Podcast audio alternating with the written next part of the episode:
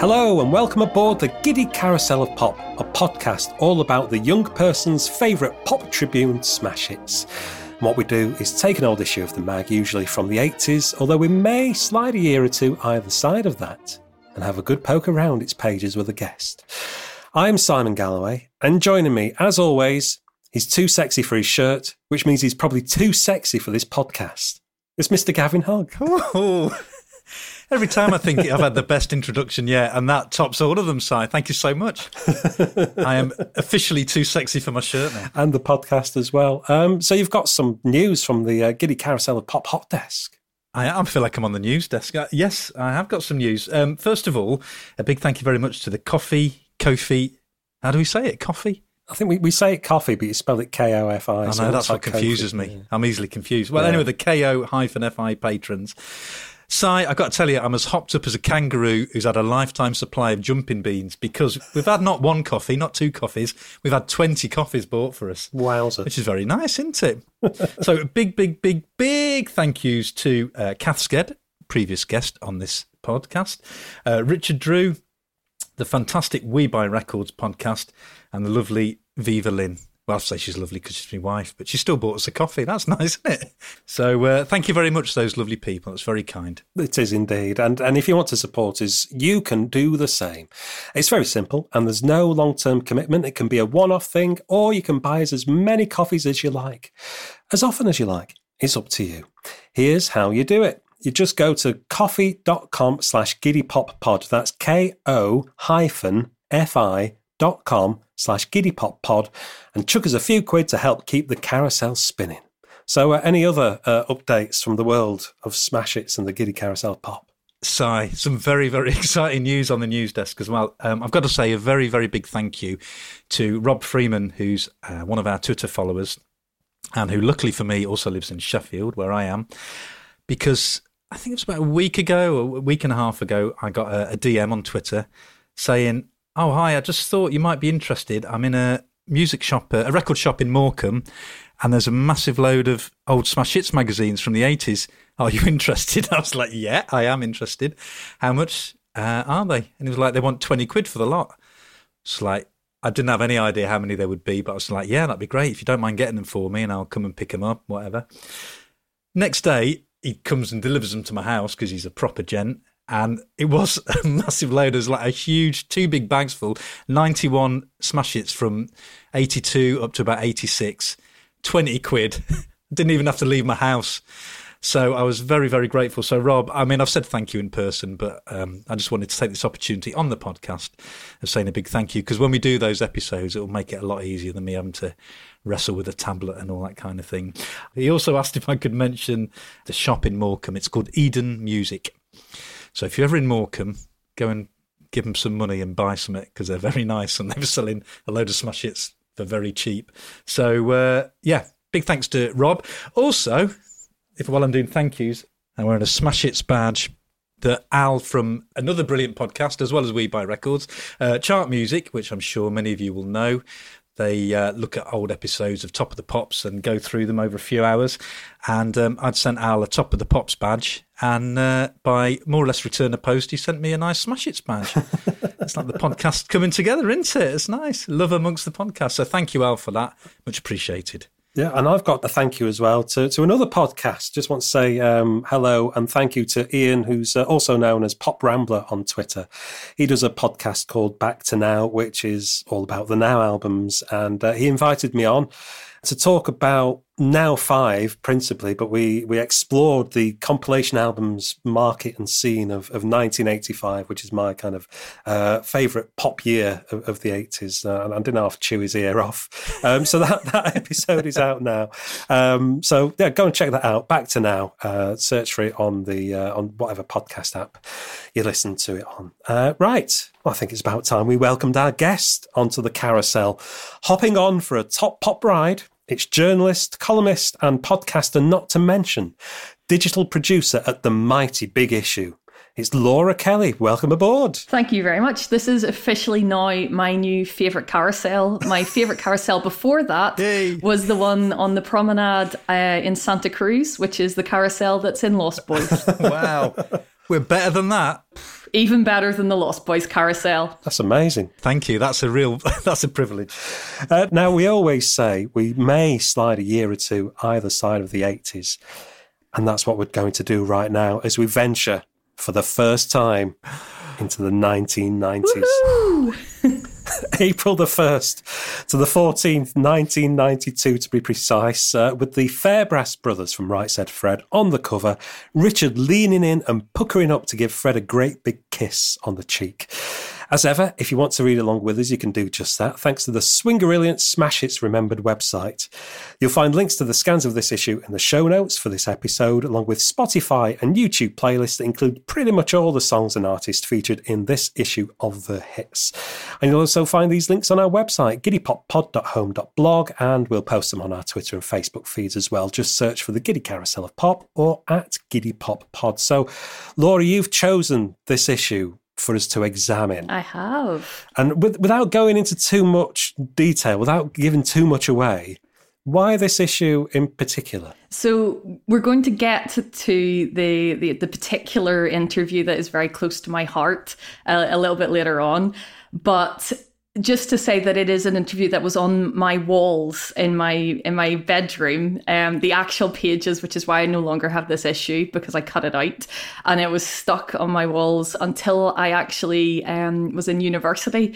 So when i was in my mum's house when i went to university until uh, the 2000s so it was it had a long life. So those pages are are absolutely seared into my brain we shall we shall reveal who it is soon. Stick with us, folks. And what, do you remember when you first encountered Smash Hits? When when did it come into to your life? So it would have been not too um, not too long before this. So when this comes out, I'm ten years old in uh, 1992. So I would have started getting uh, Smash Hits. I think the year before. I think it was in 1991.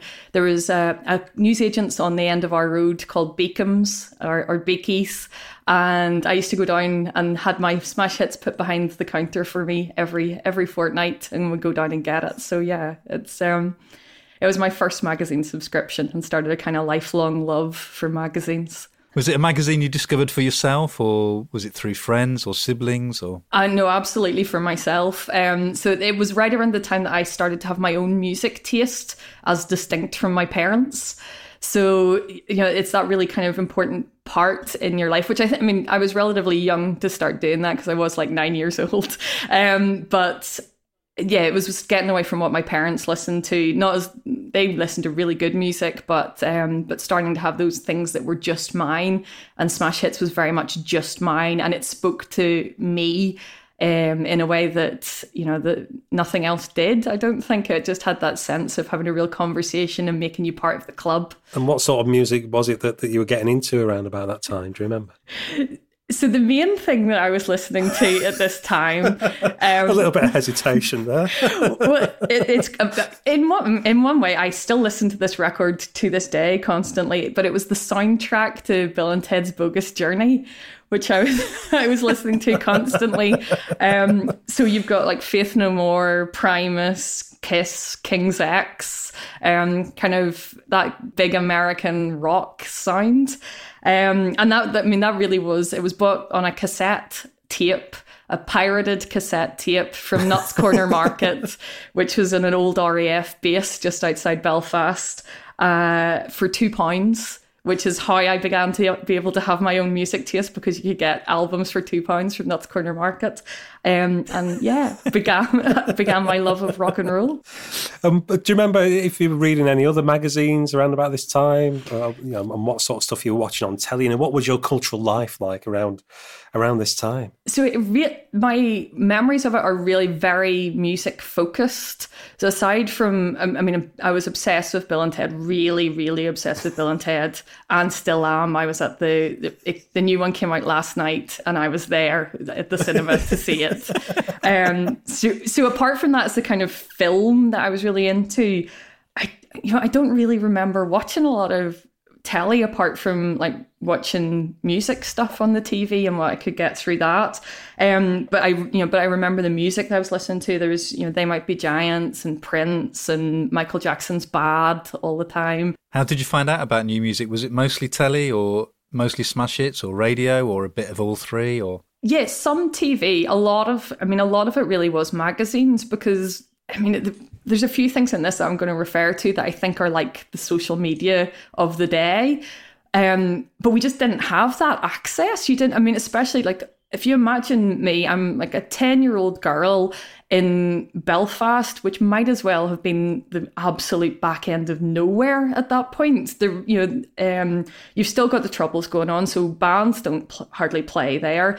Um, it's we. I just was totally, totally, totally disconnected from the world, and I felt like like all of those things were so far away. But when I sat with Smash Hits and then later with um, with Melody Maker and NME, I felt like I was connected to an entire world. And through those pages, I was able to step into a place where things were shiny and fun and rock and roll and where there was characters and interesting people and then you could go away and uh, you know and get the music and then become you've become a fan of that and somehow you became more than you were sat in your little bedroom with you know with your song sheets stuck on the walls.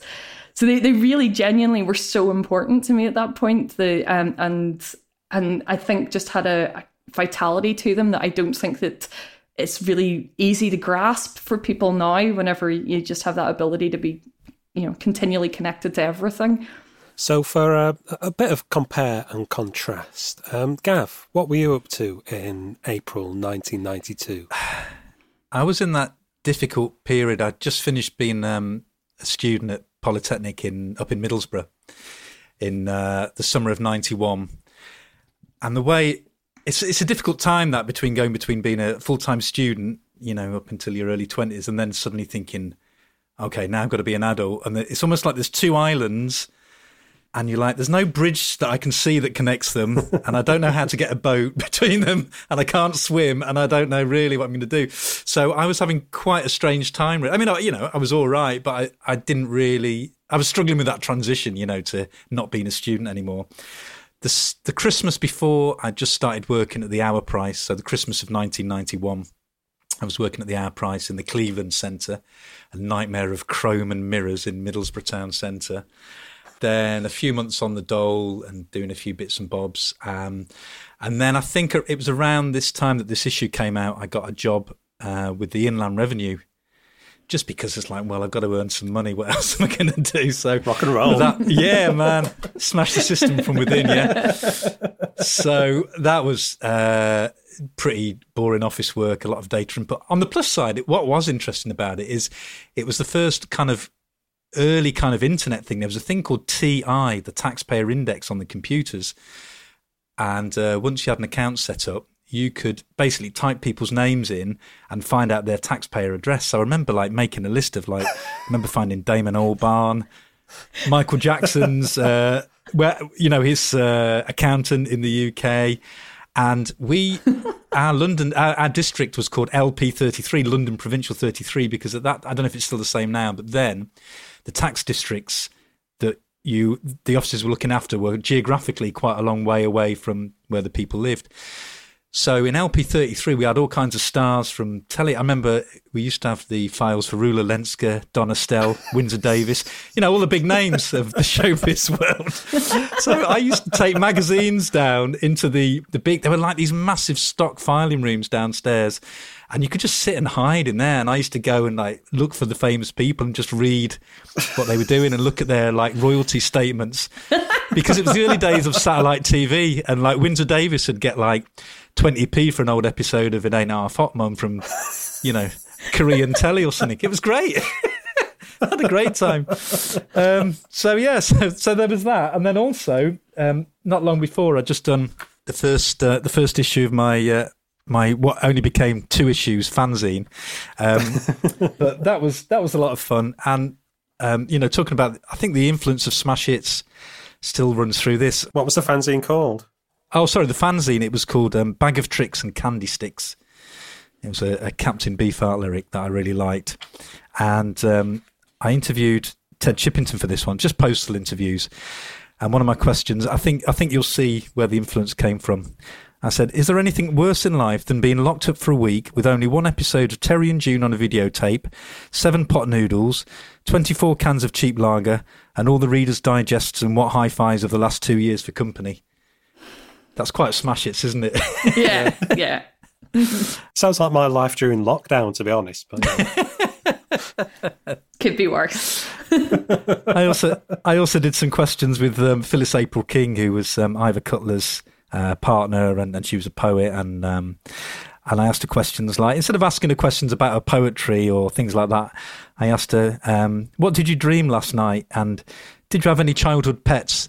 Yeah, it was that kind of question. What was your favourite meal?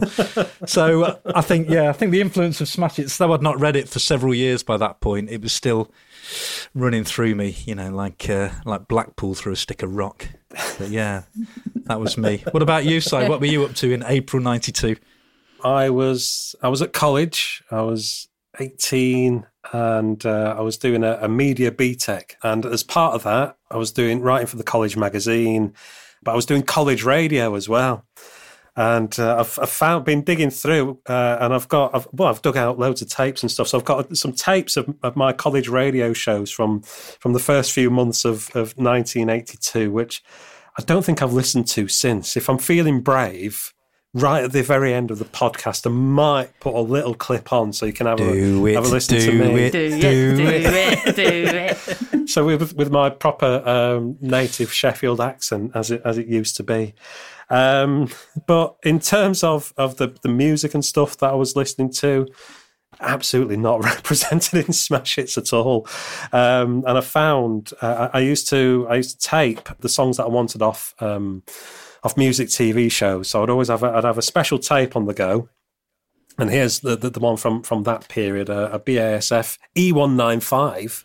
So that's three hours and 15 minutes. This covers December 91 to August 92. And uh, among the tracks on, on this that are from around about this time, Nirvana, Diesel Park West, Gun, uh, The Cure, Right Said Fred, Gavin Friday, Nick Cave, Morrissey, etc., etc. Um, so that probably gives you more of an indication of, of where I was at. Um, yeah, just massively into music, but not anything of the sort that would be in Smash Hits at that time. I'd, I'd stopped getting Smash Hits um, the beginning of, of 91, so just over a year before this. I was buying Melody Maker and NME every week, Q every month, and I think Vox was out by this point, so I was getting Vox, probably Select as well, buying that occasionally.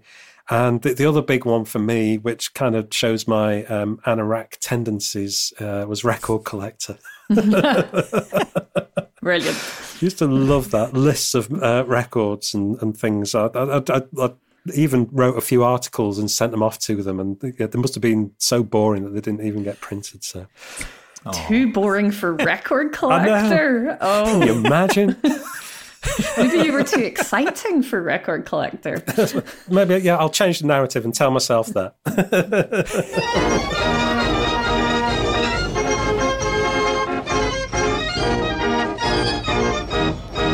As mentioned, this is the first 90s issue that we've looked at. And thankfully, we've got Laura here to, to hold our hands, be our guide on, on this, this ride um, on the carousel. So it's, it, it looks familiar on the outside. You know, you've got the, the logo there that's, that's been in place since 1985. So far, so good. But do you notice top left hand corner, little yellow writing, all new.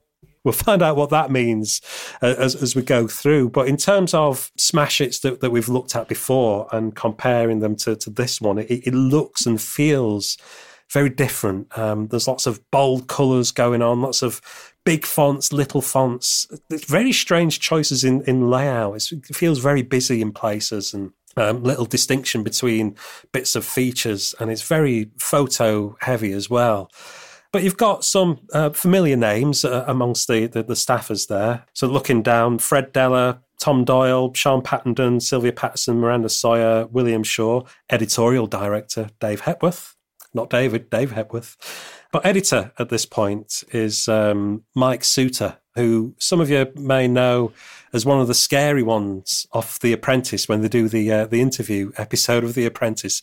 Mike's one of those. He, he doesn't uh, suffer fools gladly. But um, Laura, you, you know him. Uh, you've met him a few times through your, your work with the PPA, and and you've assured us that he's not as scary as, as he may come across on The Apprentice. He's he's definitely not. So in, in one of my many missions to make most of my life about smash hits, um, we did have him appear at some of the festival stuff that I've worked on for for PPA, and we also gave him a PPA Scotland Hall of Fame award, um, which you know I don't know that everyone knew was quite so much for his work at Smash Hits, but um, but certainly for me, that's what I was thinking about. I mean, he also has done uh, FHM, he's done Maxim, he launched uh, Shortlist, and therefore kind of really changed the face of magazines for for a lot of people, um, and kind of did that movement from the kind of lads mags of the '90s through to men's magazines and the kind of um, more modern approach, I suppose, of shortlist. So yeah, so he's done an awful lot of stuff since. Um, but yeah, I think most people just know him as the scary bloke off the telly. We've got uh, Mark Frith rising through the uh, through the ranks as well, who's uh, editing the, the, the news features. That would uh, go on to be the editor of uh, Smash Hits. Is that somebody you've uh, encountered as well? Yes, uh, I have also had him on stage um, at MagFest, the event that I organised as part of PPA, being interviewed by one of your previous guests, Barry McIlheney. So, ah. uh, so yeah, it was a, it was a good smash hits double hander there on on the stage. Um, I was tickled pink I, ca- I cannot tell you how excited I was because I, you know, I remember buying the magazine uh, when when Mark was the editor. So yes, I was I was utterly delighted, and we did get some very good uh, smash hits anecdotes at the time as well. So yeah, it was beautiful. Have you got a list of names that you're ticking off? People that you've met and yeah, just working my way through them all. Yeah, yeah. yeah. Did this person did this person work for Smash Hits now? Not interesting. Yeah, exactly. They they seem they don't seem quite right for this this particular event. There's just something missing. It's the fact that they weren't in Smash Hits. it's like the I Spy book of ex Smash Hits journalists, and you're just going through 20 points for Mark Ellen, 15 points for a Frith. yeah, yeah, yeah, yeah. Oh no, Frith gets more points than that from me. I'm, uh, I was a big oh, fan. Again, you got to remember, I'm a, I'm a 90s native. You're you're here with at the moment. Uh, so looking through that that front cover, um, as mentioned, Right Said Fred are our cover stars. Too sexy. America goes mad for Right Said Fred. Plus Cicero, Mannix, Star Witches, Vote for Bean, and then that all new bit that's in the top is kind of revealed when you get to the bottoms. It's gossip, news, posters, quizzes, fashion, star signs, reviews. So that's kind of what we're dealing with here. And when, when we look at the contents page, well, it, it reveals even more because the thing that I would refer to as the beating heart of Smash Hits, which is bits, it's gone. Where is Bits? um, so that that appears to have been replaced by Start, but also a few other things. I think Up, Caught in the Act, and, and New are kind of like bits rebadged and, and split out and separated, and it's kind of peppered a bit more throughout the magazine. Should also mention as well, um, it's very poster heavy. And this is where we discovered that the, the focus of Smash Hits is changing from being just about pop music to encompassing um, stars of film and, and, TV. So Marky Mark, Julia Roberts, Christian Schmidt, um, Billy Warlock, the great Billy Warlock, Way, and uh, Billy Warlock, yeah, and uh, William Baldwin. That's that's your posters. There's there's also Bryan Adams on the back cover, but he doesn't seem to get mentioned as a poster.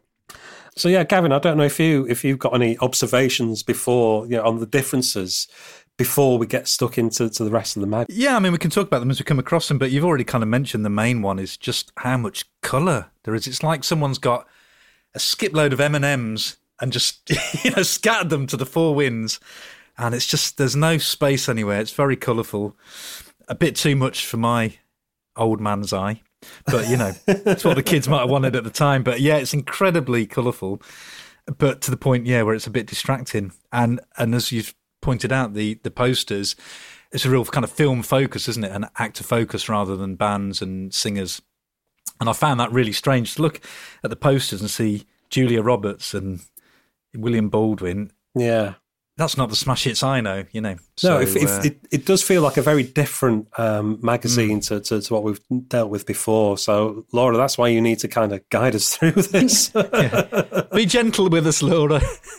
as a as a, uh, a definitely a young person at that time, the the bright colors were working for me. I'm pretty certain that's why I probably picked it up to begin with. Was just like, look at it, it's shiny, it's fun. like, but I, I mean, I am a sort of a well-known magpie, so generally shiny things. I'm, I'm kind of in for that. this is one of those weird things, right? That um, though I love smash hits, as as you can tell, really the music that I'm into and the music that I was even into then it's actually not really very good smash hits music. like most of the songs in this edition are terrible. Um, but, but, for some reason, that just didn't seem to matter at all.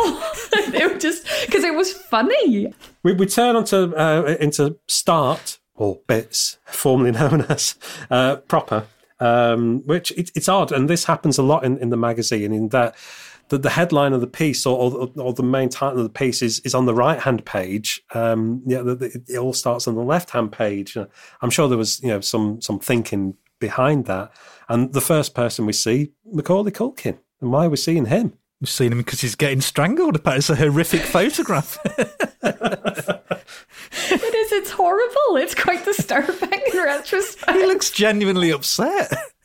I find that photo quite shocking. I'm sure it was just the moment it caught. You know, I guess it was just some larks and bants and uh, everything was fine, you know. What's about him getting loads of money. Five million squid, which is a lot of money. Even more money back then than it is now. But yeah, I, I don't know why they cho- why did they choose that photograph? I, I, don't know. I mean, I suppose it's got us all talking. So the thing I was going to say about the about the pages and the way that it's designed is um, it's much more newspapery. So that's like the newspaper thing, isn't it? You know, of always having that's your important page. Mm. You get the big photo on that page, and so I think Smash Hits at this time does does have that slight feel of kind of tabloid newspaperiness. Um, and that front section certainly feels a bit more tabloid newspaper than than it maybe did in the past. Yeah, that was that was one of my observations actually. That it feels uh, very much like one of the gossip columns from from the tabloids um, and that it's um, very short little bits of information. You know, Jason Priestley, and then it jumps onto Beverley Craven having a baby, and then Warren Beatty, and then uh, mentions Daisy Chainsaw, and that James are doing a gig at Alton Towers. And then just one of the bits is Luke Perry fancies Winona Ryder. On to the next bit. And so it's just like this this like ticker tape of, of gossip that's just kind of flying past and it, it, does it does feel very kind of um, yeah tabloid and i think some of the f- photography as well some of the photos that are used in there it's that early kind of paparazzi feel that, that's going mm. on to it so it's that pap and gossip combination that i think is going on with this and I guess it's influenced by by the tabloids. But I think, as David Hepworth uh, said to us, the newspapers stole everything from Smash Hits except the staples. Um, so, so I think we, we can see we can see that influence going both ways here, but certainly the beginning of that that kind of gossip culture being part of magazines and being a wider part of um, newspapers. Mm. No, I think that's right, and I think it's reflected in the fact that it's the content is much more showbizy than than just music as well, isn't it? You know, like the papers would have been. Yeah you know. But all, almost as a matter of, of inconsequence, in that it's it's not really followed up at all. The, the, the first pop star we see in this is is Jimmy Somerville. Funnily enough, being uh, in front of a crowd of photographers in uh, Piccadilly Circus. And, the piece is about, well, I'll just read the piece out. On Thursday, March 5th, just under 200 people gathered in Piccadilly Circus, central London, to protest against Britain's ancient gay soliciting laws. Organised by Outrage, the lesbian gay rights group, The Kissing, led by Jimmy Somerville and Andy Bell from Erasure, was to protest against the law that states it's a criminal offence for gay men to chat up, swap names and phone numbers, or even wink at each other in public. The crowd stood by the Eros statue for an hour, then walked to Parliament to try and lobby MPs. And it doesn't really go, well, it doesn't go any further than that. It just mentions that. Uh, and it kind of feels inconsequential, it being there. But looking at this, you know, from sort of, you know, almost 30 years on, it's like, wow, you know, with how far we've come from those days and, and, just what, what, it's talking about there. Um, but it, it does seem a little odd for, for that to be in amongst the, the kind of tittle tattle that's in Smash Hits. So for that to be kind of that's a very serious subject that, that, that they're dealing with, and but they're not. They don't feel like they're giving it much weight. But then that's I think that's probably quite a good thing because they're telling it in a way that is accessible and is just you know the, having that kind of celebrity edge to it means that it's something they're they're talking about it like it's just a normal thing that is one of the other normal things that are going on. Um, so to me, I actually quite liked this, and I quite liked the tone of it as well because it wasn't. It, it was light, but it wasn't disrespectful, or and it wasn't. It, it certainly, to me, gave you the idea that um, you know whose side they're on and they're on the right side, but they're not making too much of a big deal of it. So it's you know. Um, you know, growing up in quite a culturally conservative place, um, those sorts of things were important. You know that, that to have that representation. Um, and like a bit of background, my my mum actually, um, her housemate was the guy who took the um the government to court to make it be not illegal to be gay in Northern Ireland. So like the the law in Northern Ireland was only overturned um that sex between men was was illegal until 1982. So yes, yeah, so there, it, there was something that was kind of thought about a lot in our household, and um, and so to kind of see those things, I think is is positive, to, and to see those people being portrayed as role models, which I think that you know the, the the way that that photograph works and the way it works with the text is very much saying you know these are these are your people. These are the people that you're with. You're with Jimmy Somerville. You know, you're with Andy Bell. You, these are these are your guys um, the people who think that they're wrong aren't your guys, and that's there's something very powerful about that, and very in an understated way. Sticking it to the man. Yeah, yeah. I really like sticking it to the man, so that, that, that's very attractive to me.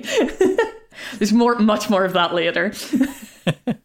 Laura, we need to. I, I feel like because we were talking earlier on about um, Bill and Ted's, and you were saying how much it meant to you.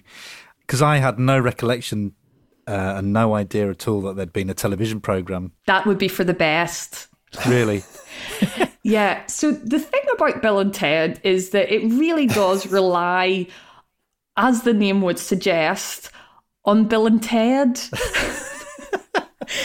if you just get two other losers, one of whom has blonde hair and one of whom has dark hair, to play them, it really doesn't work. I mean, I don't think that I probably need. Uh, a degree or some sort of qualification to know that. I kind of feel like they should have been able to guess that. but they, they didn't guess that, and this monstrosity happened. So I advise everyone to avoid it. Here we've got Mr. Bean doing No Not the Biscuit Tin, which is the greatest of all of the features in Smash Hits. I love it. Yeah, Like the regular furniture, no, not the biscuit tin. I absolutely adored. I'd, I'd not encountered this before, so this is this is a new thing for me. Oh, so I should take with the, I should probably take us through the rules, right? Of no, yeah, not yeah. the biscuit yeah, tin. Yeah, yeah, yeah. So no, not the biscuit tin is for me the distillation of everything that Smash Hits is about. Right? It's it is just the absolute pinnacle of Smash Hitsiness for me. Um, I know that you two will totally disagree with me on this, but you know, hear me out for this moment. So basically, what happens is you have a biscuit tin, as the name would suggest, and it's got 100 questions in it. The person has to pick out 20 questions, and they're only allowed to pass on one. And the, the, the questions, I mean, the, the questions run the gamut from we've got, Are you a good dancer? through to if you were in a plane crash, would you eat other human beings to survive? Oh, perfect. um, so I so I love the biscuit tin. Very very deeply love the biscuit tin. This one is kind of a um, a little bit of a promo for the uh, comic relief single that uh, Mr Bean has inexplicably done with Bruce Dickinson. Mm-hmm.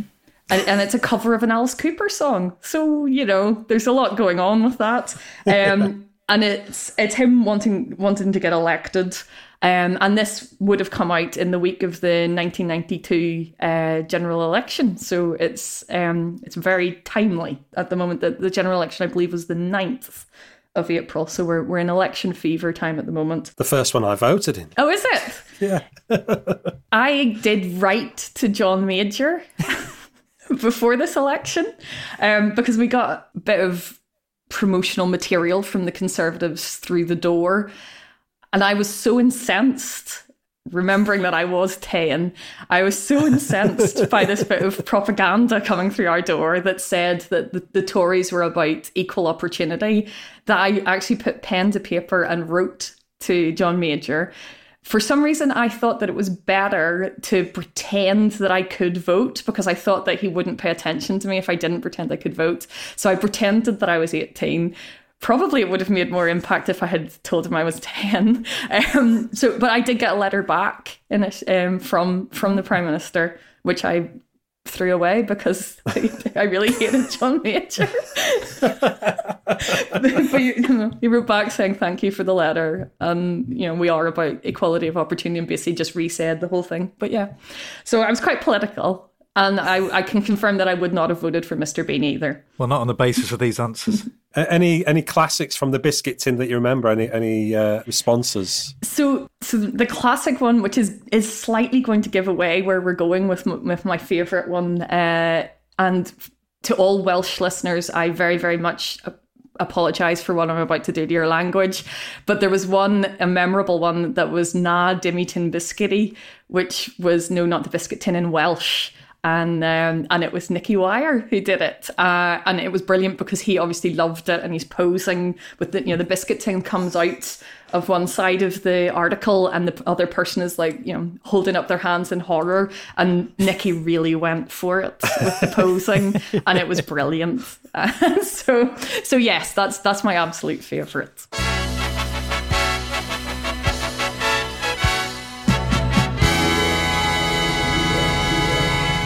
And we move on to our cover stars. Right Said Fred with Alex Kadis reporting. It's Right Said Fred in the USA. Heavy emphasis on photos, as we've already mentioned, and it's no different when you get to the article. Starts off saying that America has gone mental for Right Said Fred. I'm Too Sexy, which was kept off number one by Bryan Adams in 1991 has been number one in America for three weeks by this point. And the lads from Right Said Fred, just just the brothers, the other fellas not out there with them. So they're kind of doing like a, a miming promotional tour. It starts off that they're kind of moaning about what they're doing uh, and saying that they've got a bit of a hectic schedule. And uh, who is it that's saying this? Richard says, uh, even people who know about these things and see schedules all the time, so they are shocked at how busy ours is. But by the end of the piece, they're, they're absolutely loving what they're doing and, and what they're experiencing. So it's whether their opinion changes as as Alex was talking to them or, or not, I, I don't know, or, or whether they realise that they didn't want to be too too moany about it in a in a UB40 style. I mean, it's a you know it's a cliche, isn't it, for bands when they get famous to kind of moan about how hectic and how terrible it is being busy. And well, my favourite bit was whenever they they said that they'd met Johnny Depp that was quite like that. They were like, well, one of the best things about going to America was we got to meet Johnny Depp, and that was pretty good. Some serious name dropping going on there by the end of the piece, which I very much approve of. Everyone should name drop at any opportunity. Lots of heavy emphasis on American teenagers and, and what they're up to, and uh, and kind of like that the, the Baywatch lifestyle that was uh, on our tellies on a Saturday tea time. Yeah, it's very aspirational, isn't it, about American teenagers and about how much money they've got. There's a thing, isn't there, where they're talking to some young fans who've spent, is it $1,200 for the weekend or something, and they've got expensive cars and everyone's tanned and everyone's having lots of sex and they're all beautiful and they're all in like trunks or bikinis. And it's really not the life that most of the Smash Hits readers would have been experiencing. You know, it, it feels very kind of quite really grown up for a, a magazine that was aimed at, you know, 10, 11, 12 year olds. I guess a lot of these Americans were, I don't know, 17, 18, 19, that kind of age. But like you say, and the, the, there's a lot of focus through the issue on uh, Beverly Hills 90210 and um, Baywatch and things like that. So it's it's almost taking Right Said Fred from the music world and almost kind of putting them into that television kind of scenario and and it's a bit of a crossover. I mean, they're quite a strange band, really, right, said Fred, aren't they? I always think of them as a bit of a strange anomaly, almost like a 70s cabaret act that somehow yes. managed to get successful. But how they got so famous is kind of a bit beyond me, really, because what did they do apart from pervy bum wiggling and, you know, there was a lot of writhing about, and but it wasn't even that sexy. It was very kind of camp kind of silly, you know. Very tongue in cheek. Yeah, yeah, very much so. See, for me, I, I mm, this is this is probably very embarrassing. I did quite like Red Right Said Fred. It was fine. I mean, It's okay. they did they did funny songs. They were a bit naughty. So you know, if you're if you're ten years old, they're like, this is a bit naughty. Um, but but they weren't so naughty that it was like offensive or bad or, or made you uncomfortable in any way. It was just kind of fun and silly. And there's like loads of playground jokes to be had out of people being too sexy for various things. I mean, I'm, I'm pretty sure that we all said that for, you know, constantly. Too sexy for this pen. Miss, miss, you're too sexy for those shoes. Ah! oh, the comedy greats of Knockbreda Primary School. And there's another really charming thing at the end as well, actually, where um, you know they're doing all these meet and greet, and they must be exhausted. They've got really long days, and they're doing loads of TV appearances and meeting all kinds of people and doing public appearances, and they get really excited at the end by meeting a baseball team. And I think that's really nice. like, it says upstairs, right? Said Fred. Exchange autographs with the chunky sportsmen. Richard looks very chuffed and sneaks Fred a look. The expressions on their faces are enough to convince you that they're having the time of their lives. And then there's a little photo, and there's Richard Fairbrass with the uh, the kind of the pennant from the baseball team, and he looks proper like, oh, this is brilliant. looks like a little lad meeting someone on Jim will fix it. You know, it's great. Yeah, let, let's get over that. Yeah. I, I, do you know, I do remember watching that in my childhood, but I really wish I didn't. yeah, but did you ever write into it? Yeah. and- Did you? Yeah. This, it gets worse. It was to meet Michael Jackson.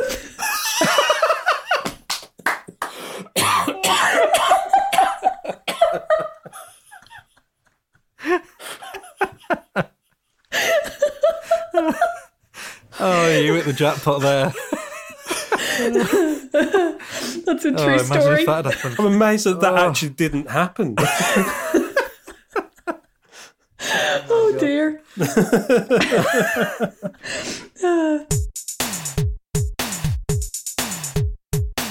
Oh, here we go. Strap yourself in. You ready, Laura? Your time has come. So, this is what we're here for. you know, to be honest, I'd say this is the pinnacle of the magazine anyway. I mean, there's some other good bits to come, so don't switch off after this bit, please. But you know, it is it is a fine, fine moment. So, Sylvia Patterson is in that London, and she's gone to interview Manic Street Preachers. Except while she's there and about to do an interview with them, they suddenly get a call. Seal has pulled out of the uh, the Irish Irma Milk Awards, which are kind of like the uh, the Brits of uh, of Ireland, I guess. So they invite her to go along to Dublin with them, and uh, being a good time kind of gal, she goes, "Yeah, all right, let's go." So they hop into a few limousines and uh, head over to Dublin, and uh, oh, it's the funniest bit of journalism ever. It's great. I, I think I'll start with I'll, I'll read a bit of a chunk actually from the beginning because this this just sets the scene and just the mayhem and the craziness that's going on um, after the show. This is how the article starts. You're scum. You're all scum. You should be thrown out of here. The woman called Eleanor has had enough. She flings her hair defiantly down the back of her nice tweed jacket and fumes out of the room with nary a glance back at the pop group who've ruined her big night out. Somewhere in the mix, it's all gone hopelessly wrong. Today has seen the Irish equivalent of the Brits Awards on live television, and this is the post-event industry do, complete with vastly expensive meal, free drink, and a bit of a disco afterwards. It's the usual setup: huge round tables for each celebrated record company faction, balloons aloft, dinner suits, diamante shoulder pads from hell, etc., etc. then there's the Sony table. Manic Street Preachers assigned to Sony Records. Everyone's staring at them, and no one is remotely impressed. For a start, they've got makeup on, and funny girls' blouses, and fur coats that look like they may have mothballs in them. now, and, now, and now, what comes next is a great description of the chaos uh, that is before, like a Bruegel painting. Nick's popped loads of balloons, keeled over with his head on the table, and slid forwards to end up flat on his back before we've even got to the main course. Richie's poured several bottles of wine into the gigantic ice bucket in the middle of the table, added some salt and pepper, and watched it overflow all over the table and cause a calamitous flood.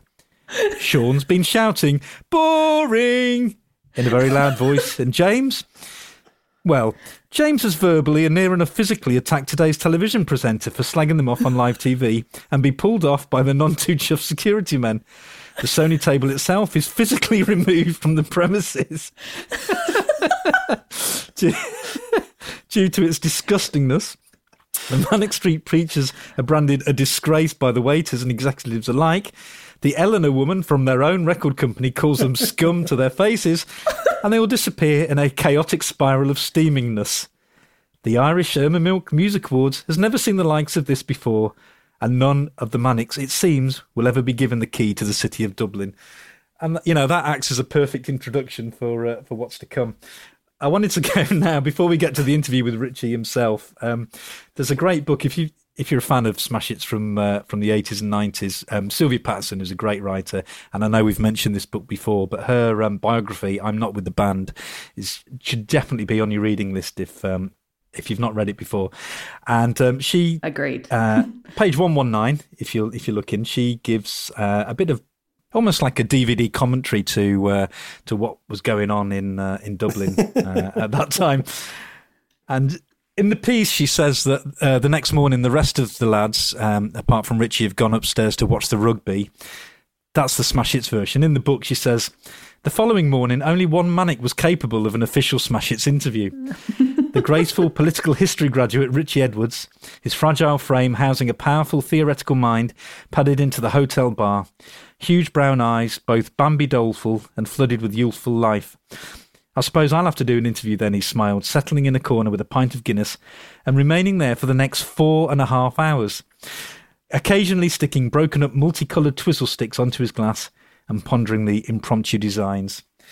So there we go. That kind of sets the interview up nicely. And I mean, Laura, as someone that had the interview on their wall for many years, I think we should probably start with you, really, and what what the bits that made the most impact from this interview uh, were for you. What were the most memorable parts? So I mean, this just seems absolutely precision crafted to make me love the Manics. I mean, this is it is everything. They, I mean, just this is absolutely how legends are made. The you know the, everything's been so squeaky clean. Most of pop at this point is really quite squeaky clean, and I've been brought up on like my my mum and dad's tales of what you know rock and roll looked like, and they were you know big music fans and in sixties and seventies, and and so I've been brought up with this like um, holy grail of what rock and roll should look like, and the, the Manics just come in and just do it, do it so beautifully and so smartly and you know and they talk about i mean the, the stuff that you know richie loves um, you know, he's talking about he wants to do a reading list for you. like I'm, I'm like a bookish little kid. I'm, I love that. Like it's, it's brilliant. You get to be both bookish and kind of this, this whirlwind of, of rock and roll debauchery. That's such an attractive combination. And then, I mean, then you've got like, uh, you know, you've got feminism in there later on. You've got anti-capitalism. We already know I'm a raging lefty from my writing to the prime minister. Uh, we've got environmentalism. I'm already a vegetarian at this point. It's like literally, if you tried to go into a lab and make a band that I would love, this is that band. And Sylvia does just the most incredible job of showing them at their absolute pinnacle. They're, just, they're really all of the strength and the power and the humor to them, which I don't actually think that some of the more um, probably respected rock press really captured about them. You know, they were they were a bit too referential with them, and she she's right there. You you you know you know that these are funny lads.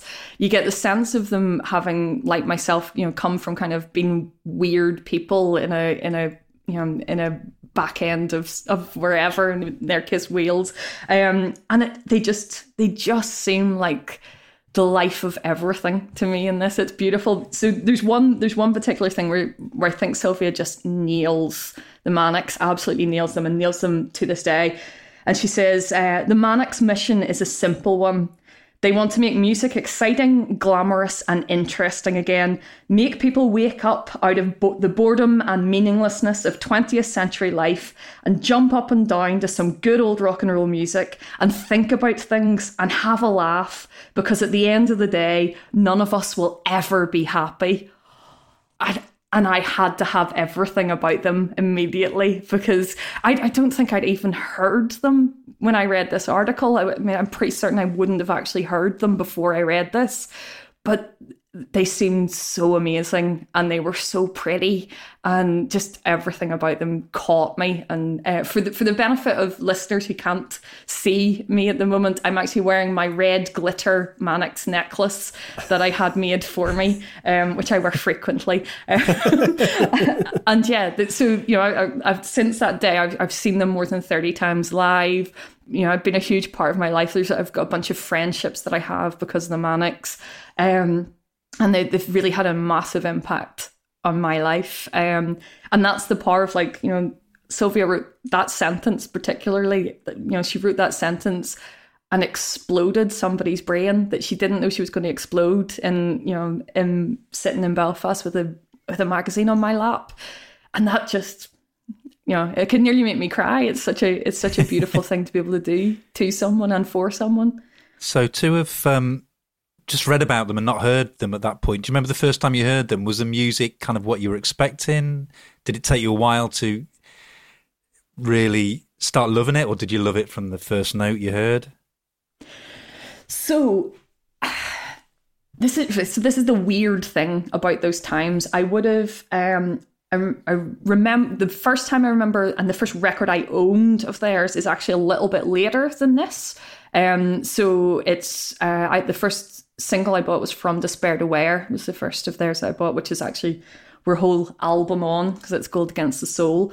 Um, so it'll be the I presume yeah that's the year after. Um, so it's a while after that I actually start to kind of know the music, and that's the weird thing about those times was that, that I knew this band and them as characters almost in the world, um, but had probably only really heard um, Slash and Burn and You Love Us, I suspect. Maybe uh, probably Motorcycle Emptiness, but I wouldn't have really like I wouldn't have known them in that way because I wasn't mm. able to own them. I wasn't able to to buy them, um, and so that that is such a strange thing, right? That you were able to know that I'm the kind of person that likes this music, but at the same time. It takes a while for you to be able to get it. And there's that lag between knowing that you want to be into this band and then actually managing to get your hands on some of the the music um, which yeah a little bit of uh, determination that it took to actually to actually then end up owning some of the stuff um, I don't think Nutts Corner Market ever had Generation Terrorists for sale for two pounds, so, so, that was a bit of a miss for me. But yeah, but I did. But as soon as I heard them, they sound they sound like they sound like they're going to in this don't they? I mean, they, you know, a mess of eyeliner and spray paint. That's that's what they sound like in this, and that's what they sound like on a record. So they did immediately, you know, sound amazing to me. Well, I guess that's also testament to the, the, power of Sylvia's writing as well with with this piece. And I think, I, I mean, Sylvia is just an amazing writer mm. anyway, and anything that you read by her, she just drops you right in. Uh, and and she does it with such clarity but also a, a real economy of of language. Uh, but it's so densely packed as well. Yeah. Uh, and, and, I think we, we, find this any time that we encounter her pieces in, in, in Smash Hits, she is, she becomes your your eyes, or, she is your eyes and ears. I, I can't work out whether she's in the reader's head or where in her head. I don't know which it is, but she's just just got this amazing ability to just it just leaps off, off off the page. Yeah, you are there with her.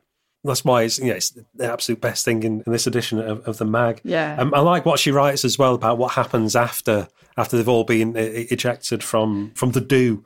Um, Sean ends up down some Dublin rave up with the Pasadenas and 2 Unlimited till six in the morning. James ends up flaked out in his hotel room because he cannot see anymore. Nick ends up in the hotel bar with only his boxer shorts on, but he's booted out again for looking obscene. Richie ends up having an enormous punch up with an Irish businessman about Catholicism, and that again is that's that's the Manics. That's exactly yeah, yeah. that's exactly what you would expect each of them to do, and particularly what Richie ends up doing. Yeah, I mean, you just you just have to laugh because that that's Richie. yeah, yeah, it's absolute perfection. I mean, and I I would totally agree. I think I think we are in her head because I think that um, I think that a lot of, well, I realized later when I was reading her book, actually, I thought a lot about this and I realized that actually, I think I, now I'm, I'm not claiming to be as good, but I learned how to write by watching what she did. And that's, you know, it's something that I've spent basically my whole career trying to reach for that kind of sense of, of bringing you along and making you part of it, but also allowing people to speak and having, you know, allowing them to have their own character shine through. Um, so it's a very difficult balancing act because there's so much of her character in it, but you never feel that she's putting herself in the piece. Mm. And I mean, I don't know what kind of magic that she does to do that but but i don't um, but let me know who i need to sacrifice and uh, i'll do it it's true when you hear her speak you just think this this is this is smash hits in a person coming out mm. Um, mm. and like you say so much of her is is in smash hits of, of this era from from well right from when she joined till um till she went on i think she went on to like the, the, the NME after this didn't she but so much of her runs through smash hits and informs so so much of of what's on the pages and, and the style and, and the humor, mm. uh, and, and, it's just right, a magazine that writes with one voice. But when you read this, you realise that it's a lot of that is Sylvia's voice. Mm. Yeah, and she's way better at it than anybody else. yeah, absolutely.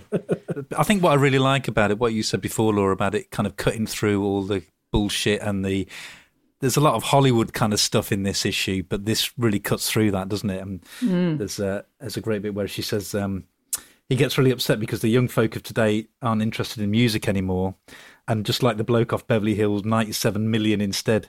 He isn't surprised though because bands are boring and drab. There's no Duran Durans anymore. That's why computer games are so massive.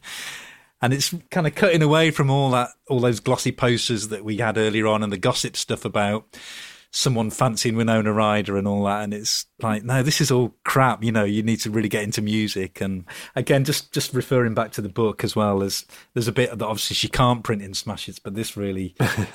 I just you can just imagine her almost like oh don't say that because I'm not going to be able to put that in. Um, he says, "Do you know what I think is the best thing Smash Hits could ever do in terms of promoting a massive outcry?" He sips his Guinness, chuffed with his approaching good idea. Front cover of Smash Hits, pictures of every teen idol there's ever been, and over the top in big letters, kill yourself. And then she says, help. It'd be brilliant. You'd be on the six o'clock news, the news at 10 everywhere. It'd be huge. And inside, you just have articles exploding every myth about everyone, every single hit bit of gossip in there. You believe the lies, now face the consequences. and it's, yeah, just really cutting through all of that. And um, it's great. I mean, you know, I'm, I'm not a Manics uh, fan at all, and because I think I was I was a bit older.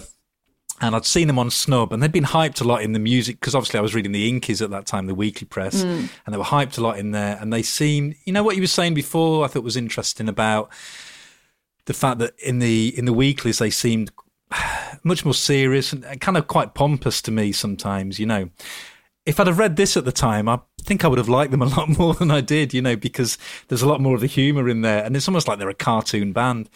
But because they'd been sort of so hyped, uh, and then I remember seeing them on Snub and just thinking, oh, they've got nothing really to say particularly. I didn't really like the music. But like I say, having read this article, I can see that if I'd have been 10, 11, 12 years old, I think I'd have thought, yeah, these are because they, are the best band that are mentioned in Smash in this issue of Smash Hits, and I can't really think of any other bands around that time, particularly British bands, that would have. I think it's that thing of, of having a, a gang to belong to as well. You know, you were saying about almost you felt you belonged with them even before you could really buy any of the things. Yeah.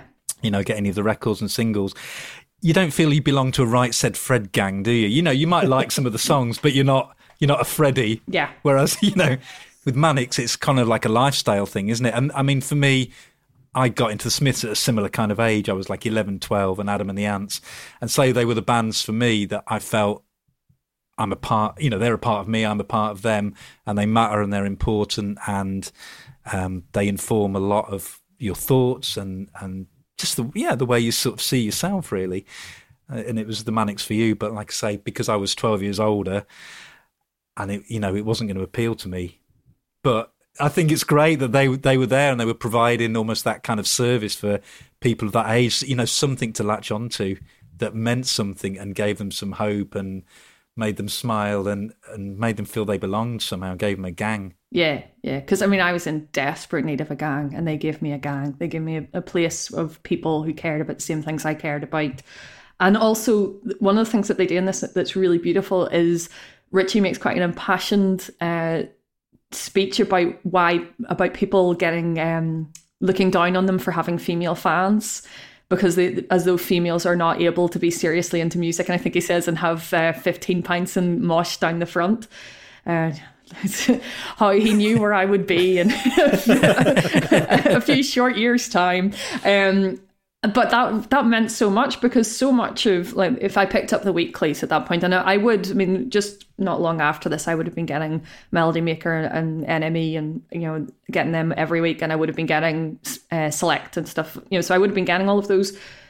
But they were really quite male focused. Like, let, us mm. not pretend that they weren't. I I have a deep love for those publications, but this is you know this is where Smash Hits actually had something that they didn't, where that it was you know, they didn't care that you were a wee girl, but that you were still allowed to love the music just as much as everybody else. And that coming from the way that Richie talks about it in this is just really, you know, I think it was really important. Um, and and also a big part of I think why you know, the Manics have always had a really strong female following because they were open to that and they wanted you know they, they wanted us there which you know so many bands or, or at least bands weren't challenging the people who were writing about them that said that it wasn't for girls. Um, and they did. And that still means a lot to me. Yeah it's important isn't it to be sort of actively included in that way and to be told yeah it's it's fine. We want you to like us and we want to have that relationship with you as fans. Yeah yeah. Especially as I was looking at, you know, the rest of the music I was listening listening to is very rock focused. And like rock at that time, it's you know, it it's not a massively welcoming place um, for young girls. well, or maybe it was a welcoming place for young girls, but not in that good way. Um, whereas this is like, yes, we want you to be a fan, come in, be part, be part of our party, be join us, and we can overthrow the establishment and yeah, that the, the teach, treating you as though you're intelligent enough and strong enough and and wild enough to catch up with them. Yeah. But Sylvia also does squeeze in. They're all really good looking and have fabulous teeth, especially Nick, and exquisite noses and have something to say about everything. Apart from James, who is intensely serious and quiet and a very deep sort of person. I mean, Nicky does have great teeth, though, so they they are like you have to actually mention them. That is true. so many of the pictures you get all these pictures that are always taken of Nicky, and it's such a shame because he always he has a tendency to always pout in pictures, and it's such a shame because he has the most beautiful smile. It is a like it's a genuine humdinger of a smile, and you get it in uh, one of the pictures on the third page of the feature. You get a proper ear to ear grin from him, and yeah, lights up the room. I was such a strange child, you know. So I was this is the music I was into when I was ten, and then I went to school and nobody was into the same music as me, and the, the that sense of belonging that you can get from magazines is important. It's genuinely, really, really, really important. And I know that so much of this is kind of shiny and fun and silly, but it was shiny and fun and silly in a way that really mattered, and it did matter to me so much. Beautifully put. Deep, deep moment from Laura. Yeah, and, and you're right. Magazines really they were a club, weren't they? And you were fans of certain bands and singers, and you were kind of part of their club, but you were also part of the the Smash Hits club, like the wider community around that. And you did feel you belonged. It wasn't just a way of getting news and, and information. It was it was something more than that, something deeper and, and more profound. Definitely, it was very important. Okay, so the next article in the magazine, and I don't know who wrote this, but I, I think it may well have been Sylvia again, to be honest, is um, Star Witches. Well, I don't know. It's got an air of Miranda Sawyer and Siân Pattenden about it as well, mm. and I'm sure I've heard one of them two talk about it. Okay. We should have asked. yeah, but no, no one is credited for it. But um, anyway, so basically, as as you may be able to work out from the title Star Witches, it's basically they've taken stars of the day, TV, film, pop stars, and ask them what their favourite sandwiches were. It's that simple. And um, there's some revelations for me because, I mean, when we were doing a previous one, um, I think it was the one we did, one of the ones we did with David Hepworth, where we were talking about. I don't know if you remember, Si. I was talking about how it blew my mind that Paul Weller was talking about falafel in the mid '80s, and there's people here in '92 talking about tofu. I had no idea what tofu was. You know, I'd have called it tofu. I'd have thought I would have thought something to do with toffees or you know, toffos. Well, I was I was a vegetarian growing up with two vegetarians as parents. I hadn't heard of tofu. like you didn't get tofu in Belfast in 1992. no, not a chance. Not a We, chance. we'd only just got falafel in Sheffield in 1992. that was the first time I had that. There wasn't falafel in, in Belfast until the 21st century, I think. So, some of the stars that uh, reveal their favourite sandwich choices we've got Dexter Fletcher of Press Gang. The young actor type is a trifle partial to a posh bagel. Oh, and he has bagels. I mean, that's quite, you know, for 92, that's quite good as well, isn't it? With cream cheese, smoked salmon and egg. That's quite posh. Marky Mark, we uh, glossed over earlier on. Let's uh, delve into Marky Mark's dietary world now. There's nothing that Tough Nut Marky likes more than manfully wolfing down a chicken club sandwich with mayonnaise and fries. And uh, the KLF one is uh, quite odd. They ask the KLF what their favourite sandwich is, and they say something vegetarian with a sheep. I don't. I, anyway, I thought we'd we'd play a little game, and so what I'm going to try and do now. Obviously, Laura, I've never met before, but and I had chosen someone else's who I thought her sandwich might be, but she's revealed just now that she was a veggie. So I'm going to make a last I've minute. given you a um, clue. yeah, you have. So you've got someone in mind, Laura, of who which sandwich would be closest to what you would have chosen. Mm-hmm. Um, so I think I'm going to go for Dannii Minogue. Danny keeps her strengths up with a granary bat filled with salad and tofu. No mayonnaise, no butter, no nothing. Am I correct? No, that is a sad Ah. sandwich.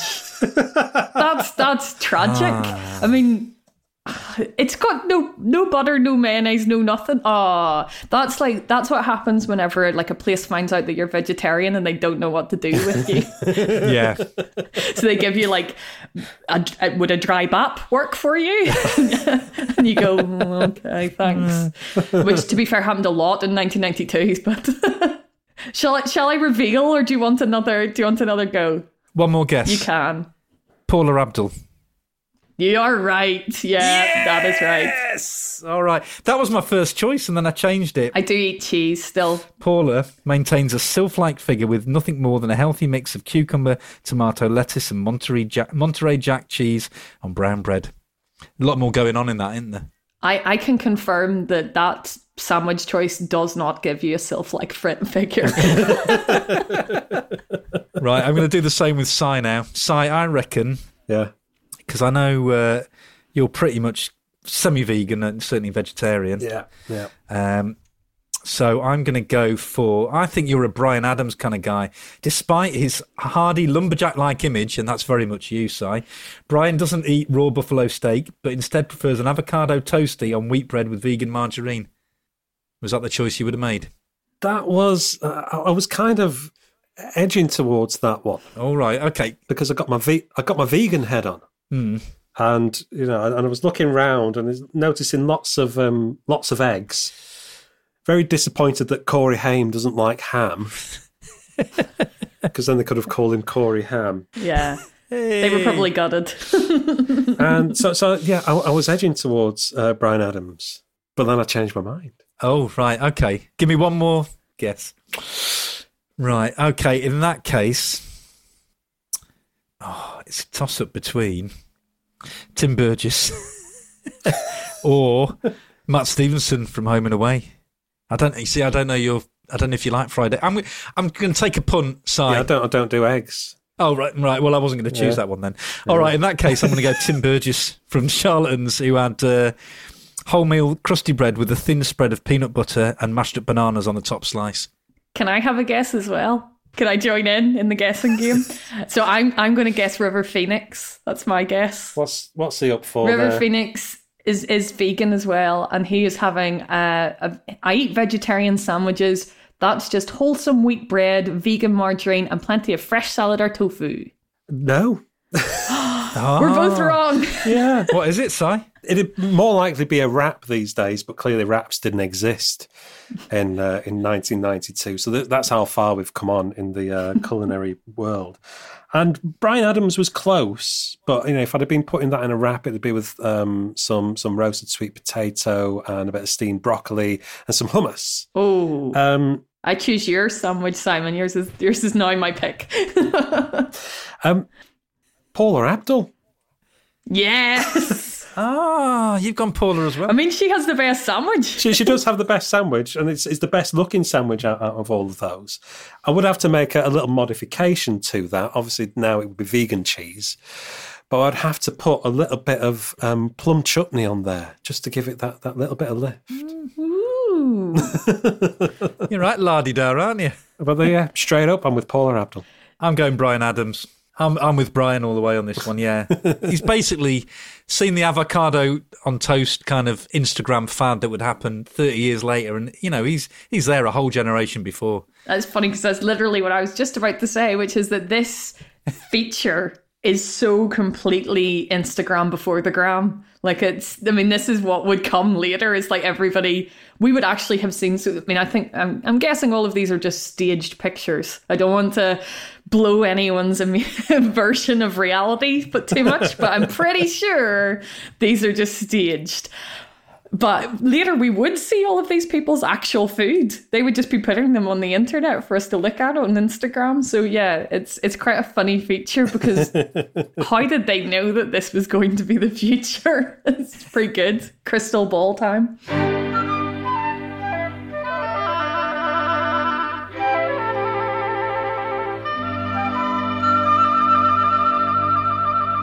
So you may have noticed that there's one thing we haven't mentioned yet as we've been looking through this edition of Smash Hits. We've reached the halfway point.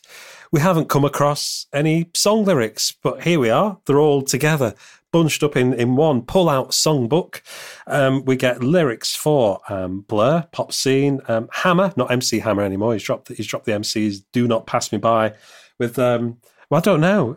His, his face on that, it looks like he's, he's kind of, the, the, the giddy carousel's spinning just a little bit too fast for him. And there's a bit, bit of G force going on in his face, I think. Plus, there are songs from Kym Sims, James, Prince, Curtis Stigers, Eric Clapton, Soul II Soul, and Roxette. Hit song words, all the words to all the biggest hits. Oh, yeah, that Mr. Bean song as well is in there.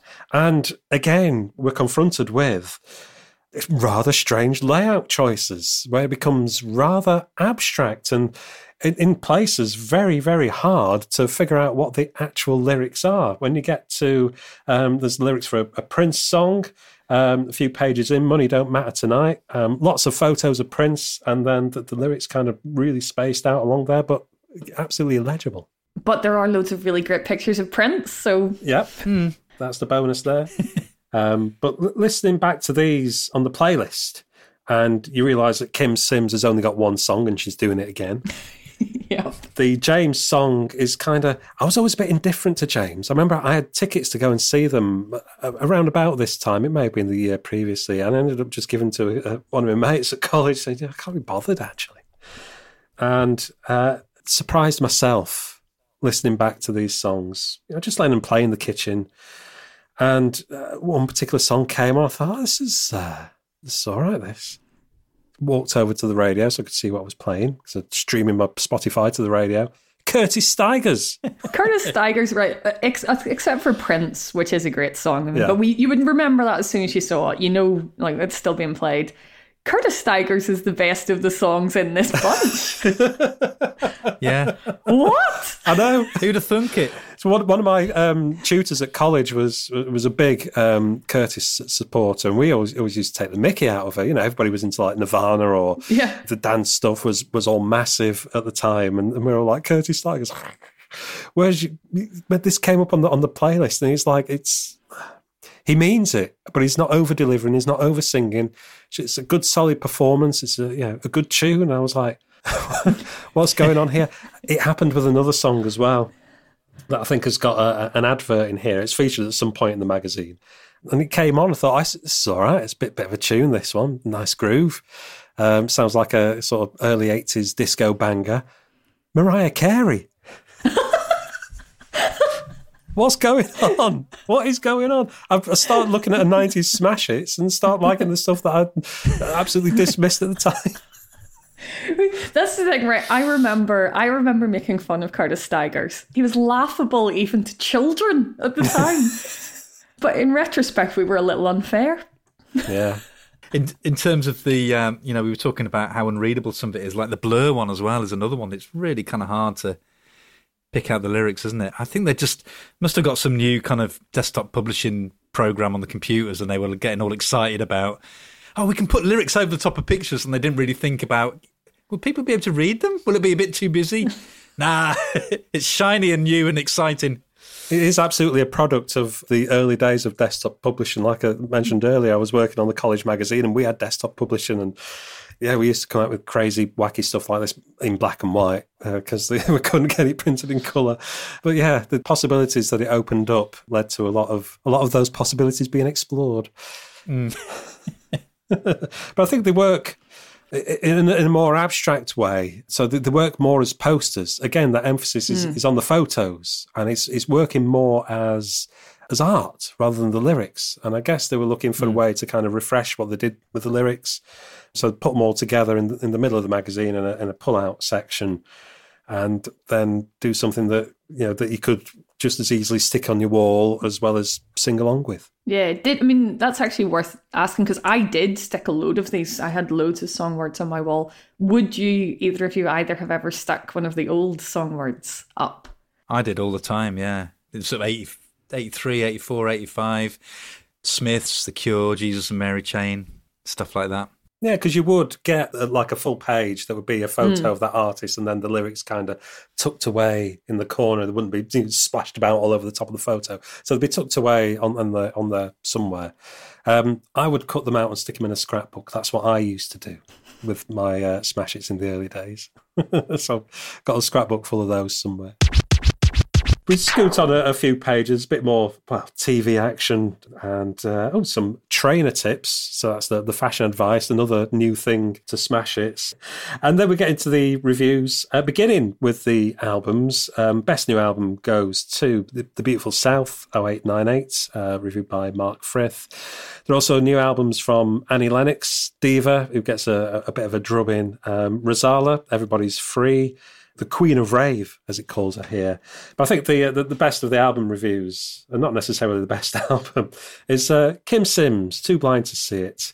Uh, the review goes uh, as, as follows Hello, girls. Kim here. If you like thinking about your man and liked my last two singles, Too Blind to See It and Take My Advice, about thinking about your man, then this is the LP for you. It's got my hits, plus some more chirpy stompers about my man, and probably yours. This LP is very much the puddle of poppy house tunes you'd expect, and there's one ballad, I Can't Stop. But that goes on a bit. Oh well, eh? Perhaps my next LP will be a bit more interesting. Uh, so it's all written uh, in the guise of Kym Sims, but given away in brackets, uh, Siân Pattenden. Uh, and then into the singles reviews, the return of Sylvia Patterson. And uh, I had a, a, hard job just picking out one or two here because uh, she she just delivers on absolutely every single thing that she writes, whether it's just a, a few words or, or a longer reflection on what it is that she's listening to. So most of the singles get um, short shrift. She's not showing any mercy and um, very, very funny with it. I think um, the the one that kind of sums it up for me and, and, and, music at that time, and you can probably tell that, that Sylvia's maybe ready to move on from Smash It's uh, a review of a single by uh, World Series of Life called Spread Love. Could almost be another Kym Sims affair, except this one has a bloke with a trembly voice going on about spreading his love about the place. Average piano filled house fodder for anonymous clubland. Aren't you sick of this yet, readers? Perfectly sums up that pop house style that just stayed around a little bit too long around about that time. Yeah. Any reviews and, and nuggets there jumping out to you, Gavin? Uh, yeah, uh, for me, I loved the SL2 on a Ragga Trip one. Um, this is hilarious uh, review. She says frantic, echoey reggae dub scenario with no proper lyrics, no discernible tune, and a lot of pipe organ beltings that sound like they've come from a Bairns Casio keyboard that cost four pounds seventy five. And they probably did. Jolly enough stuff, but strictly for the rave up with half a pint of Vicks Vapor rub down your trousers. Two out of five. It's very sort of Tom Hibbert that last bit, isn't it? About the uh, half a pint of Vicks Vapor Rub. I love that. I thought it was superb. What about you, Laura? Any any there that stand out that really made you chuckle? So my favorite was the description of the Beastie Boys as the group that Donnie Wahlberg always wanted to be in. that feels accurate. uh, yeah, I mean, and the thing that the thing that is so phenomenal about this, I know we've gone on about how great Sylvia is and she is, um, but the thing that's amazing about this is a lot of these are like neither really awful nor good in any way. And like the whole page is pretty much that. It's all like two and three stars, which are the hardest thing in the world to write. It's really easy to write, you know, one star review, really easy, mm, well, slightly harder to write a five star review. But those middling ones where it's just like a whole load of dross, that is absolutely the hardest job in criticism. It's so, so difficult. And she does it like nailing their mediocrity but never ever being mediocre herself. Yeah. Wow. That's skills. That's great. I mean, what you're saying, Laura, is true. You know, the fact that a lot of the music is quite sort of anonymous, isn't it? And fairly bland and middle of the road. And there's not, there's not a lot to really get your teeth stuck into if you're reviewing this stuff. But she she does such a great job. Swing Out yeah. Sister one made me laugh as well. I like this one. Swing Out Sister. Am I the same girl? It's lots of very short sentences. She says, girly laughter, trumpets, jazzy synth things, some nice singing about a load of nonsense. There'll be shiny haircuts in the video, readers, and some polo necks, grey ones. Do not encourage. it's so good. Perfect. Absolutely perfect. So the reviews move on to the films. Uh, newly released My Own Private Idaho, and Kuffs, plus new videos. Um, Drop Dead Fred, Welcome Home Roxy Carmichael, Young Soul Rebels, and Best New Video City Slickers. So my own private Idaho is one of my personal favorite films. and and I remember watching it at this like not long after it came out because I was such a big Bill and Ted fan my mum was like, "Oh, she's in safe hands with this Keanu fellow." Uh-oh. so, with no no parental supervision at all.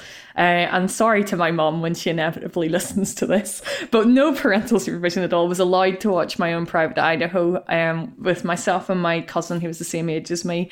And my mum was puzzled when for several days slash years afterwards, we would sit, stand with uh, our fingers out in the way that um, River does in the film and say, "It's like a face, a fucked up face."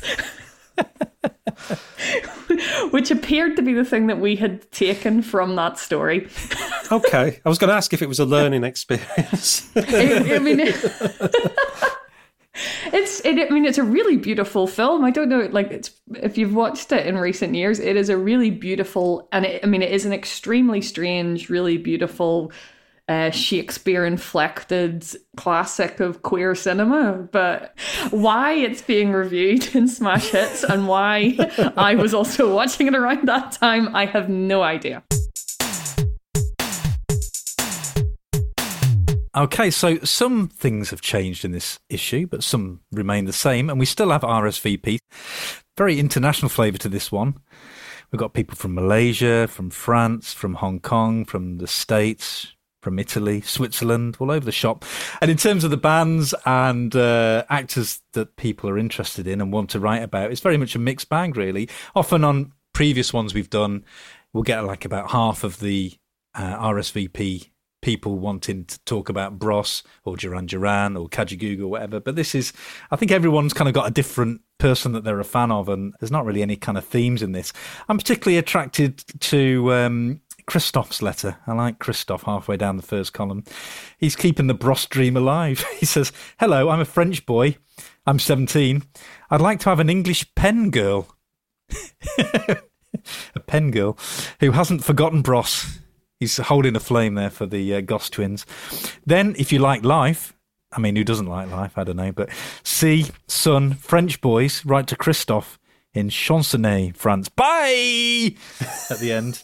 And, so I like him. So you make him sound sweet.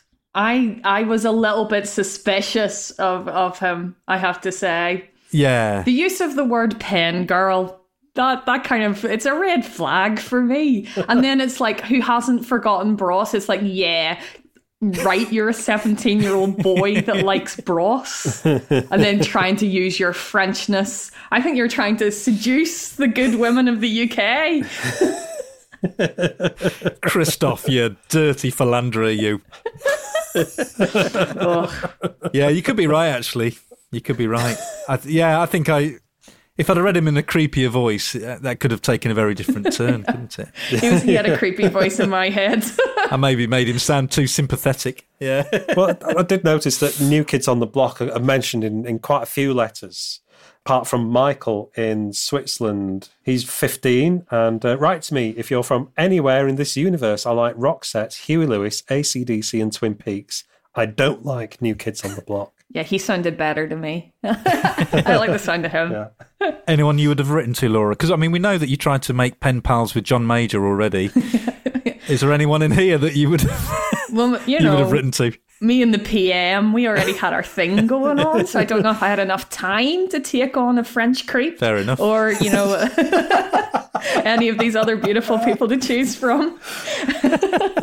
I, it, pro- it probably would have been the guy who said he didn't like New Kids on the Block because I really hated New Kids on the Block, and they were like that was what everyone else was listening to. They were, you know, they were all really obsessed with them. So that probably would have I would have been quite into the the dislike of that. He's, he seems pretty good, Michael. You can say hello, and I like the Irish girl as well. In the end, she was into E REM, EMF, Corey Haim, and Christian Slater. She seems all right. And, and you know, I, I like that um, she's putting a bit of Gaelic in there for you as well. What does that mean, that bit at the end? You see, that I knew you were going to say that as soon as I said it, and then I was going to have to explain that I went to a state school slash Protestant school, and therefore do not speak any Gaelic at all. Ah, so apologies for that. I can't tell you. Failure as an Irish woman there for you.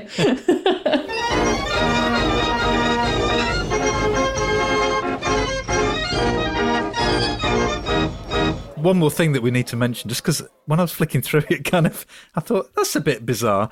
On the uh, the bit about the next issue of Smash Hits, and there's a coupon that you can cut out, uh, and it says, "Dear newsagent, what's up? Please save me a copy of Smash Hits for every fortnight, thanks." And you put your name and address. But the bit of the photo that they've chosen for the coupon is basically Madonna's undercrackers. and I don't know. It feels like a deliberate choice. I mean, maybe it's me. Is it me? Is that a deliberate thing? I don't know. Is it a weird subliminal way to draw you in? Well, that was, of course, uh, around the time that Madonna was doing the whole conical bra and, and sex book thing. So, Yeah. I don't. I, I- in a way, I don't even want to contemplate or consider it. No. Well, I'll, I'm sorry. I'll, I certainly would have been too innocent. Wouldn't have known. Ah, well, that brings us to an end. It does bring us to an end. So that's uh, Smash It's April 1992. Gavin, how how do you feel having been through that 90s experience? I feel it's been a lot easier with uh, with Laura as our guide, Aw. taking us gently by the hand as old fellas, moving us through the magazine at a respectable pace. We've not lost our footing. Yeah, you, you've been like the Sherpa for this expedition, Laura. Thank you very much. I'm notoriously not very sure footed, so well, you've you've done very well here. it's really lucky I didn't fall over. You've been sure-footed as a mountain goat for these few hours, Laura. Thank you very much. It's been uh, no, it's been very interesting actually, sort of seeing what Smash Hits would become. You know, a few years down the line. I, I guess it's kind of what you, what you're used to. You know, for me, the great years of Smash Hits are 82, 83, 84, 85. But I guess if I'd have been 10, 11, 12 at this time, I'd, I would think that, well, this is Smash Hits. This is what Smash Hits is. And, you know, and it still had that inclusivity, clearly from what you were saying earlier on, Laura. You know, that was really interesting what you were saying about joining the club and, and it was a magazine for you and you just loved it and it gave you so much information. and sense of belonging um, to the world. So I would, you know, I wouldn't really want to criticise it. It's different from what I remember, but it clearly still meant a lot to um, the youth, the kids.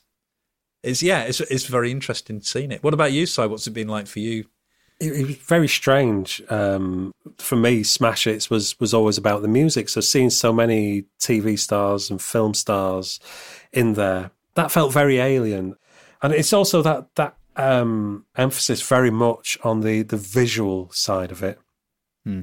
The photos are absolutely centre stage, and and in some places it almost feels like some of the writing, some of the text is is secondary, Mm. and I think we certainly see that with with the lyrics. But undoubtedly, at its heart, it's a, a, a pop music magazine, and that is still there. And that was the reassuring, comforting thing, particularly with Sylvia Patterson still being there. So that was that was the familiar thing, and that was that was the thing that, that I kind of uh, I grabbed hold of, and kind of clung to that. I recognise this part. Laura, how was it for you going back and, and looking at this and sort of being being reunited with this issue that, that meant so much to you? Yeah, it's it's it's been a real joy. Actually, it really has. That that rereading. So I mean, that Manics interview obviously, you know, is really important to me. And rereading it was lovely because it's exactly as good as I remember it being. I like I I was reading it. I was thinking. I mean, I've read oh, hundreds, if not thousands, of Manics interviews since then. I mean, just more than you can possibly imagine. As soon as I started to get enough money, I would buy any magazine that had even the tiniest, like, postage stamp size bit about the Manics in it. I would buy all of them. So I've read pretty much everything that's been in the UK press about them since then. I don't know if anyone ever nailed them as well as that interview does. It's just it's so perfect. It, you know, it's it's just this little um, amazing, not only an amazing time capsule of a moment in a you know in a band, um, and a really momentous moment for that band that obviously would change so much through the years whenever we lost Richey and the rest of it. Um, so it's this beautiful time capsule, but it also still is just as exciting and, and is filled with kind of passion and joy, and that's lovely. And re- looking back at it, genuinely, it does. I hadn't really realized, and it's kind of not part of my narrative of who I am as a person um, and who I am as a writer to think so much about how much the smash hits taught me how to do magazines. But when I've gone back and really reread them, it's absolutely what I think a really good magazine should be. Even now, I just I think that that's yeah. I mean, maybe not you know maybe not exactly the kind of definitely not the fonts, but maybe not the kind of the, the kind of specifics of it, but that real sense of belonging, that sense of community, that sense of being welcoming um, to your people. It does that so well. And if any magazine has the ability to do that and to touch people's lives and to make people feel warm and uh, challenged and like there's exciting things on the frontier, then that magazine is winning. Absolutely. Absolutely, yeah. Thank you, Laura. You were brilliant. Oh, thank you for inviting me. Honestly, it's one of my favorite podcasts to listen to, so it's been an absolute pleasure to have the chance to talk to both of you. Oh, that's warmed the cockles of my heart. Oh, Hearts warmed all round. Absolutely. thanks again, Laura. And thanks to you for listening. Don't forget to check out our website, giddypoppod.home.blog, where you'll also find the links to the edition of Smash Hits that we've been looking at, along with those Spotify and YouTube playlists for that extra layer of experience. And you can, of course, check out the playlists and scans for our previous episodes while you're there. If you want to support us by buying us a coffee, we'd be forever in your debt. ko-fi.com slash giddypoppod is where you can go to do that. And before we say goodbye, just to let you know that we're taking a little break while the carousel undergoes some essential maintenance and repairs. So we'll be back with new episodes in the new year, but that doesn't mean you have to be a stranger. You can still come and say hello to us at giddypoppod on Twitter, Facebook and Instagram, and we'll say hello back. So thanks once again for listening, and we'll see you next time on the Giddy Carousel of Pop. Bye! ta-ta! Cheerio.